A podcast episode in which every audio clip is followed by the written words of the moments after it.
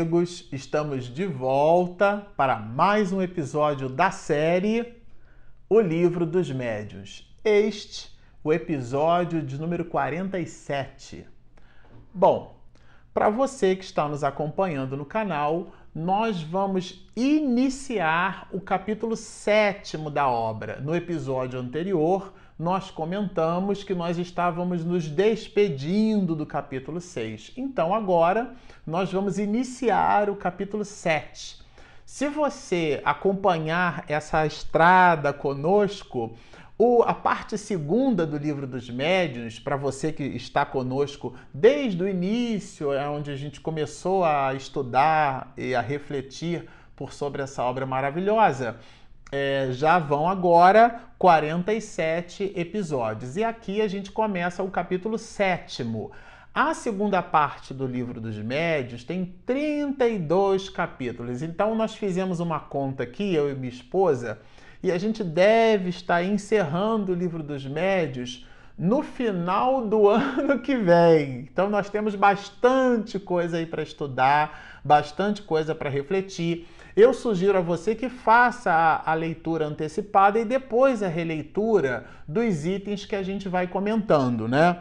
É, no episódio de hoje, nós vamos estudar mais especificamente dos itens 114 até o, o item 118.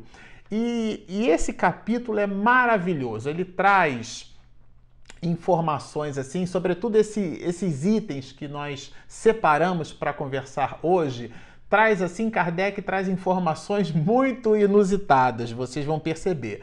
No episódio passado, nós conversávamos sobre a teoria da, da alucinação, que foi aquilo que é, representou o final do capítulo 6, do item 111 até o item 113. E agora a gente vai dar continuidade nesses processos, falando de aparições de espíritos de pessoas vivas.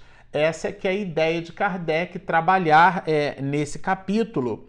E é importante que a gente entenda que esse capítulo sétimo ele está dentro dele, dentro de, dessa, desse subtema aparições de pessoas vivas, está o estudo da bicorporeidade e da transfiguração. Então nós vamos durante é, o capítulo sétimo, estudar e entender essas questões de bicorporeidade, de transfiguração, e Kardec vai rechear esse capítulo com vários exemplos, com várias histórias. É um capítulo assim que eu acho ele super legal para o nosso estudo, para o nosso, nosso entendimento. Agora, aqui o, o próprio o, Aqui Kardec abre né, o, o, capítulo, abre o item 114, que dá a introdução para falar da aparição de espíritos de pessoas vivas, justamente dizendo dessas questões da bicorporeidade e da transfiguração como sendo um fenômeno das manifestações visuais. Como ele é um professor, é, um homem muito didático, acostumado, quando ele encontra lá, vocês conhecem a história, eu sou Fortier, já contava mais de 30 anos de magistério, então ele imprime na obra todo o valor pedagógico que ele construiu ao longo de mais de 30 anos de magistério. Então ele coloca o capítulo 7 como um desdobramento do capítulo 6. Se o capítulo 6 trata das questões das manifestações visuais, ele vai nos dizer, como introdução do capítulo 7, a bicorporeidade e a transfiguração são desdobramentos dessas mesmas manifestações. E, portanto, elas não estão fora dos fenômenos naturais, isto é, estão em a natureza. Não confundir fenômenos naturais com fenômenos físicos porque os fenômenos espirituais são fenômenos naturais, mas não são exatamente é, fenômenos físicos, porque não nos impressionam num primeiro plano ou numa primeira análise os nossos sentidos físicos, ou melhor, podem não nos impressionar os sentidos físicos e ainda assim são fenômenos, portanto, e aqui classificados como fenômenos de efeitos é, visuais. Bom, agora, é... Kardec, o que é importante a gente atentar, né? Tudo que foi dito sobre as propriedades do perispírito após a morte também se aplica ao perispírito dos vivos. Isso eu achei interessante ressaltar, porque quando a gente fala de perispírito, as propriedades do perispírito, e a gente estuda as propriedades, a gente lembra logo do espírito desencarnado. A gente associa o estudo do perispírito ao espírito desencarnado. Só que nós encarnados, nós temos um corpo de carne, um corpo físico, somos um espírito, que é essa realidade que manifesta o seu atributo é, principal, que é a inteligência, né, o atributo da alma, e também possuímos nessa trilogia, nessa tri é, vertente analítica, o corpo do espírito, o chamado perispírito. O perispírito é esse envoltório semimaterial que dá condição da plasticidade à alma. É, é o que nos permite, por exemplo, é, é, visualizar alguém que desencarnou. Quando você visualiza alguém que desencarnou, você vê o corpo do espírito, porque o espírito mesmo ele é imaterial. E essas propriedades do perispírito é, de expansividade, todas essas que a gente trabalhou, inclusive estudou no capítulo 6, elas, em desdobramento pelo próprio codificador no capítulo 7, ele introduz no item 114, fazendo-nos perceber que são as mesmas. Isto é, se o espírito consegue é, expandir-se, nós, encarnados, também conseguimos expandir é, é muito comum um relato de médiums em reuniões mediúnicas, quando do processo de concentração a pessoa cerra os olhos, né? Porque o ocidental ele é terrível, né? Se a gente ficar com o olho aberto, a gente não consegue se concentrar. Então a pessoa fecha os olhos e ela, num processo de concentração, ela depois ela relata que ela sente uma certa expansão. Ela, ah, eu me senti grande, eu me senti gigante, eu me senti do tamanho da sala. Aquilo pode ser entendido é, como sendo a expansão do perispírito, isto é, não é somente o espírito desencarnado que carrega consigo as propriedades do perispírito, nós também as possuímos. E Kardec vai fazer questão de lembrar disso como introdução desse capítulo, hein? porque às vezes a gente esquece ou faz uma associação é, direta e uma associação equivocada. Então, o espírito de um morto ou de um vivo carrega sempre as propriedades de visibilidade e de tangibilidade, que são propriedades, portanto, que nós encontramos no perispírito, né? Agora, considerando que são essas as propriedades do perispírito e considerando que aqui no capítulo 7 Kardec vai trabalhar agora, nesse início do capítulo 7, ele vai se ocupar da aparição de pessoas, de espíritos de pessoas vivas, ele vai apresentar alguns casos. O primeiro caso que ele apresenta, muito interessante, é o caso da vendedora de frutas de uma mulher que ela, ela é, conhecia de como transeunte é, uma senhora que era uma senhora então que vendia frutas ali no entorno. E ela percebia de quando em vez a presença dessa mulher na sua residência. Se ocupava de trancar as coisas, achava estranho, esquisito, se ocupava de, de trancar, mas é, observava a mulher mais de uma vez, inclusive. Como ela essa mulher que observava, né? É, essa senhora, essa vendedora de frutas, essa mulher não, não tinha um conhecimento muito grande a respeito dos espíritos, ela então ficava muito assustada. E até e Kardec inclusive menciona aqui que esse evento ele se fazia com alguma regularidade. Então era um binômio. Aquilo a incomodava tanto porque ela não conhecia o fenômeno, como porque o fenômeno ocorrera com mais é, frequência. Ao ponto, inclusive, dela perceber um homem desconhecido e de depois, é, Kardec narra aqui, ela, ela, ela, ela vê o próprio irmão. Quer dizer, e o irmão encarnado, porque o irmão, ele cita aqui, vivia na Califórnia e depois ela então é, vai ter notícias do irmão e constata né, da, dessa sua visualização. Ou seja, se você é, é, ver alguém, não significa que o fato de você ver um espírito, aquele espírito tenha que estar desencarnado, não vai matar a pessoa, né? Não vai já colocar na conta de desencarnado. Aqui, o capítulo 7 introduz justamente esse conceito. Kardec vai tratar da aparição de espíritos de pessoas vivas.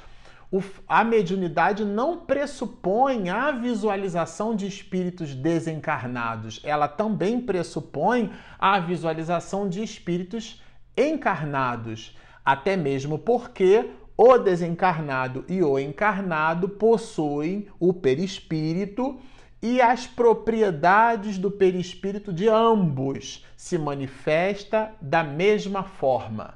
Né? Então, isso é muito importante a gente entender até didaticamente no estudo da doutrina espírita. Né?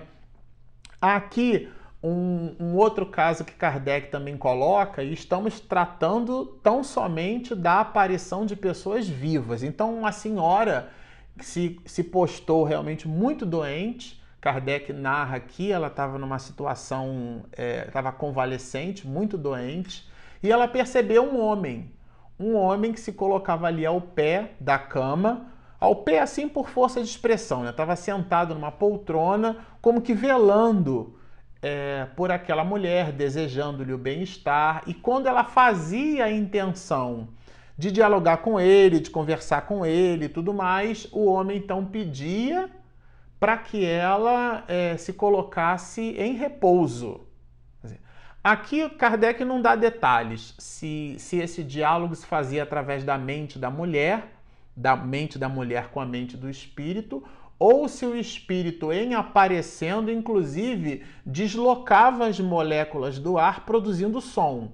Aqui há um, um fenômeno de efeito visual, mas igualmente físico, né? Ele não dá detalhes, mas é o fato que existiu uma interação, isso que eu achei interessante, entre a mulher doente, convalescente, e o homem que se colocava ali. Inclusive dá detalhes né, do homem que estaria ali com, com uma caixa onde ele colocava ali fumo e tudo mais. E depois a mulher, ela ela já recuperada, e aqui nesse caso a mulher, Kardec apresenta essa senhora como sendo alguém com conhecimento a respeito dos espíritos, entendendo esses processos, já, já os entendia.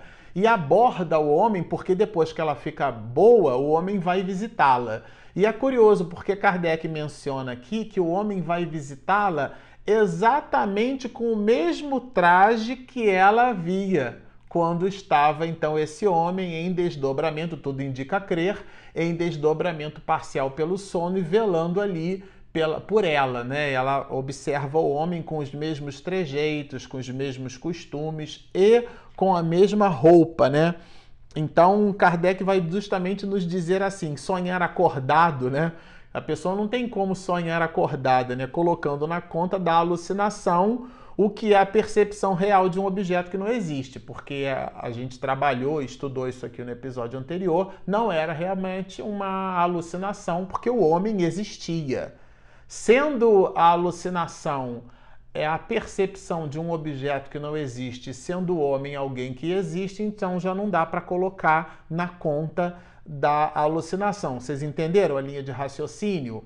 Seria a alucinação, seria um processo de alucinação que a definição de alucinação é a percepção real, Olha que interessante, a percepção real de algo, de um objeto que não existe. A pessoa acredita que aquele objeto, né, ela viu aquilo, ela acredita naquilo, mas aquilo de verdade não aconteceu, não existiu. Isso é considerado alucinação. Ele trabalha, inclusive, essa teoria da alucinação como sendo a que a a ciência materialista utilizaria para explicar os processos de visualização dos espíritos. Mas aqui no capítulo 7, quando ele vai trabalhar e estudar conosco a ideia da aparição de pessoas vivas, aí põe por terra os processos de alucinação.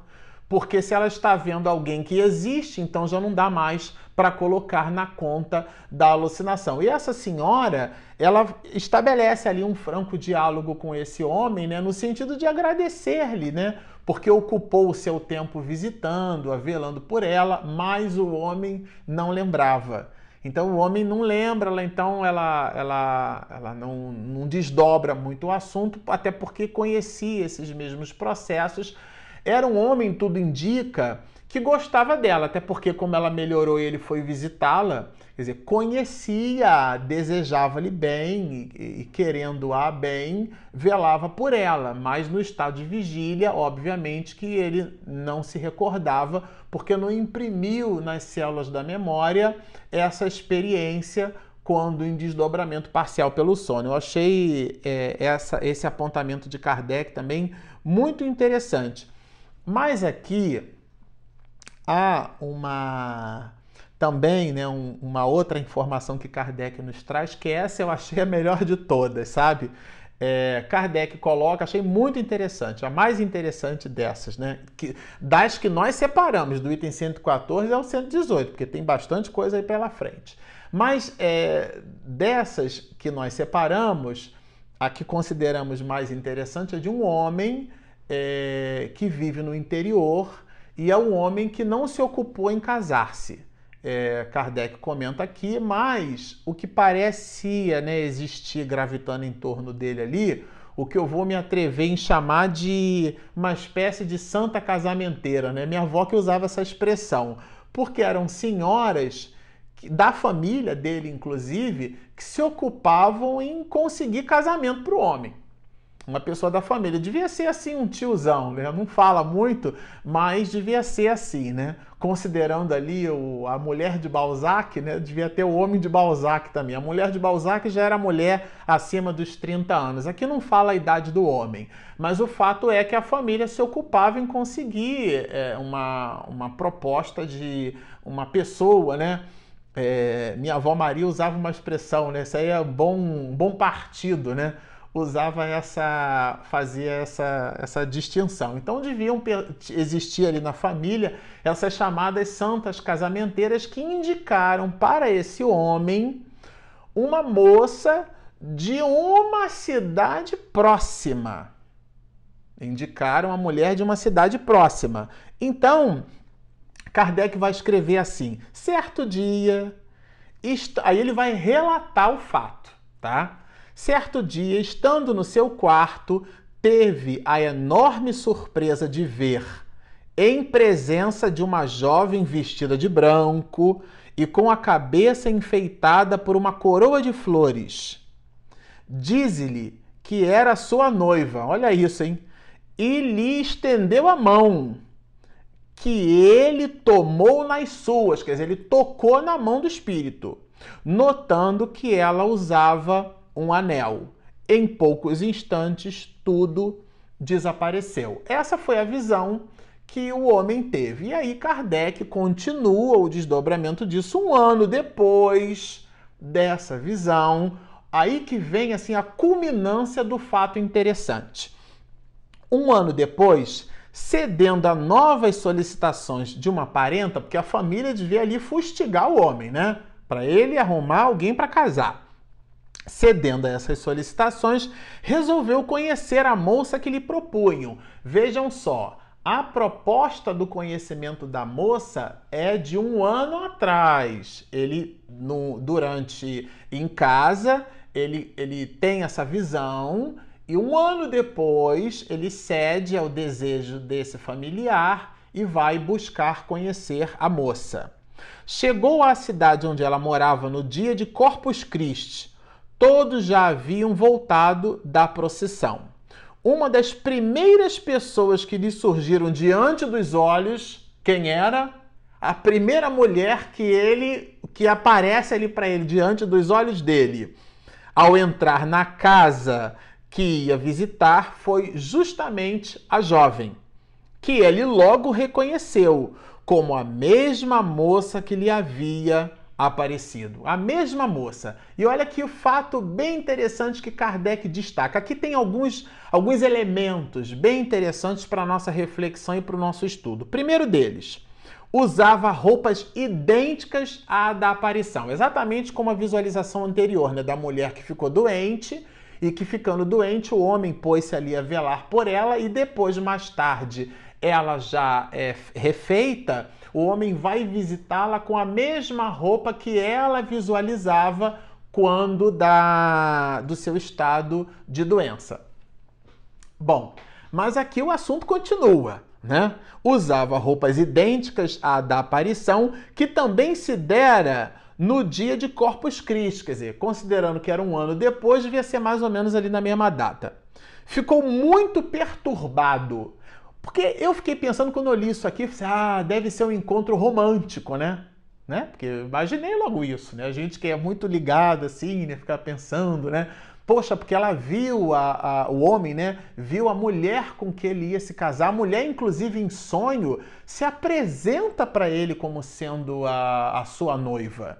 Ele toca na mão da mulher, quer dizer, e depois ele vê a mulher, quer dizer, que maravilha, né? Só que olha o desdobramento ficou muito perturbado. E a mocinha, aí já a mocinha, por seu lado, quer dizer, por sua vez, gritou e sentiu-se mal. Não é, não foi uma coisa assim que você, ó, oh, só que o desdobramento desse assunto é com vistas à felicidade. Porque voltando a si, disse já ter visto aquele senhor, aquele senhor, né, um ano antes. Qual o final da história? O casamento foi realizado. Então, ele encontrou-se antecipadamente com o amor de sua vida, com a sua esposa. Ela, provavelmente em desdobramento parcial pelo sono, foi ter com ele. No estado de vigília, ela lembrou, né, que lembrou do homem, porque ambos lembraram um do outro. Ela ficou espantada, porque ela recordou dele. E ele ficou espantado porque recordou dela. Esse deve ter sido mal-estar, mas de verdade eles se reencontraram, vamos dizer assim, e o casamento foi realizado. Então, essas são algumas das citações de Kardec para a aparição, né, para as aparições de espíritos de pessoas vivas. Notem aqui que dos casos que a gente trabalhou, que Kardec cita aqui nesse capítulo sétimo, não são casos de espíritos desencarnados. Não, não, não. São espíritos na mesma experiência reencarnatória que os que vão é, é, visualizando. É, e ambos estão encarnados, mas muito provavelmente um em desdobramento parcial pelo sono e o outro não. Aí Kardec vai nos dizer assim, né?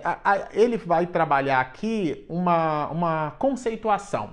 Os espíritos desencarnados possuem uma espécie de rastro luminoso. André Luiz trabalha muito isso. Os espíritos encarnados possuem esse rastro luminoso. Os desencarnados não possuem, né?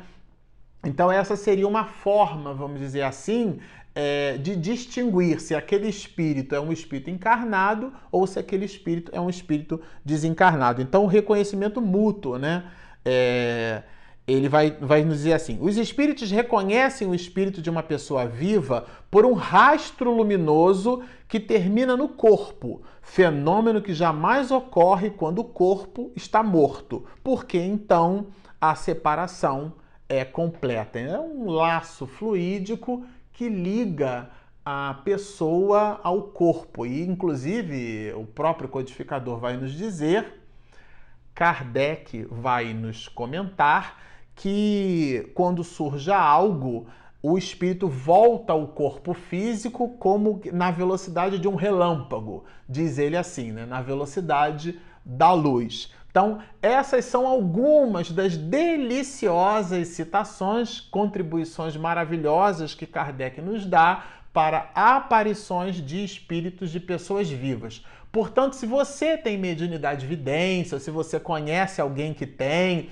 e a pessoa diz, relata ter visto um espírito, não mate o espírito. Não vá imaginando tratar-se de alguém desencarnado, porque o capítulo sétimo é muito categórico. Há também aparições de espíritos de pessoas vivas pela mesma característica e plasticidade do perispírito comum a ambos. Bom, ficamos por aqui, como vocês observam, é tudo maravilhoso, é delicioso esse estudo, mas a gente tem que encerrar. Minha esposa já está ali do outro lado avisando que o tempo acabou.